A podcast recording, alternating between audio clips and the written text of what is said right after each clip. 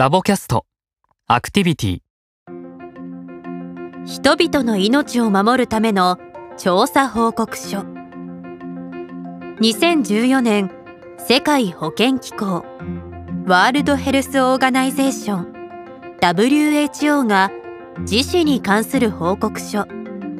自殺を予防する世界の優先課題。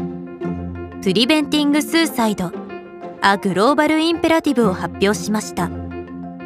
世界各国地域における現状リスクの高い人々そして国レベルおよび個人レベルで自死を減らすためにできる具体策が述べられ自死はあくまで防ぐことができる死であると強く主張されています。この報告書は英語だけでなく日本語アラビア語中国語フランス語など中数カ国語に翻訳されました。報告書では各国政府は次の9つの目標を意識した予防プログラムを策定すべきであるとしています。サーベイランス状況把握と研究の体制を強化する。リスクの高い人々を特定し特別なサポートを行うなどの注意を払う。自死につながりうる行動の把握や管理を推進する。自死から守るために役立つ環境要因及び個人要因への理解を促進する。一般市民への教育を通して意識を高める。社会の態度や信念を改善しスティグマ差別や偏見のもとになるレッテルをなくす。自死の手段へのアクセスを減らす。メディアに対しより良い報道の指針と実践の導入方法を示す。遺族を支援する。他にも数多くの調査や研究そして予防や対策が成功した国や地域のデータに基づき実施予防のための理論的フレームワークが整理されています。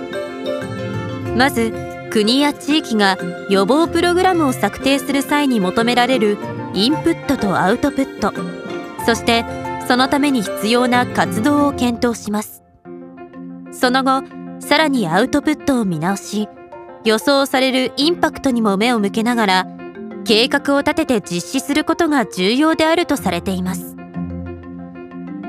予防のための理論的フレームワーク。インプット。経済的人的資源。活動。自死の手段の減少。地域の意識改革。アウトプット。提供された介入の数。トレーニングを受けたゲートキーパーの数。アウトカム。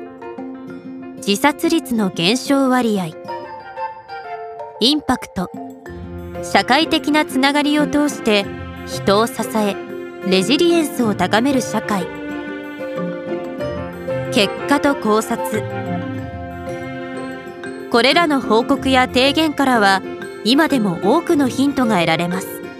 しかし提案されている対策は特定の国や地域の事情に完全に対応するものではなくあくまで一般的なものです。そのためどの部分が私たちが生活する地域にとって有効か。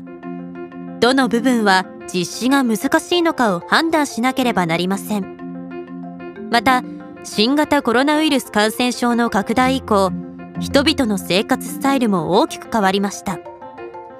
それらを総合的に考慮し今の社会にふさわしい対策を検討する必要があると言えるでしょう。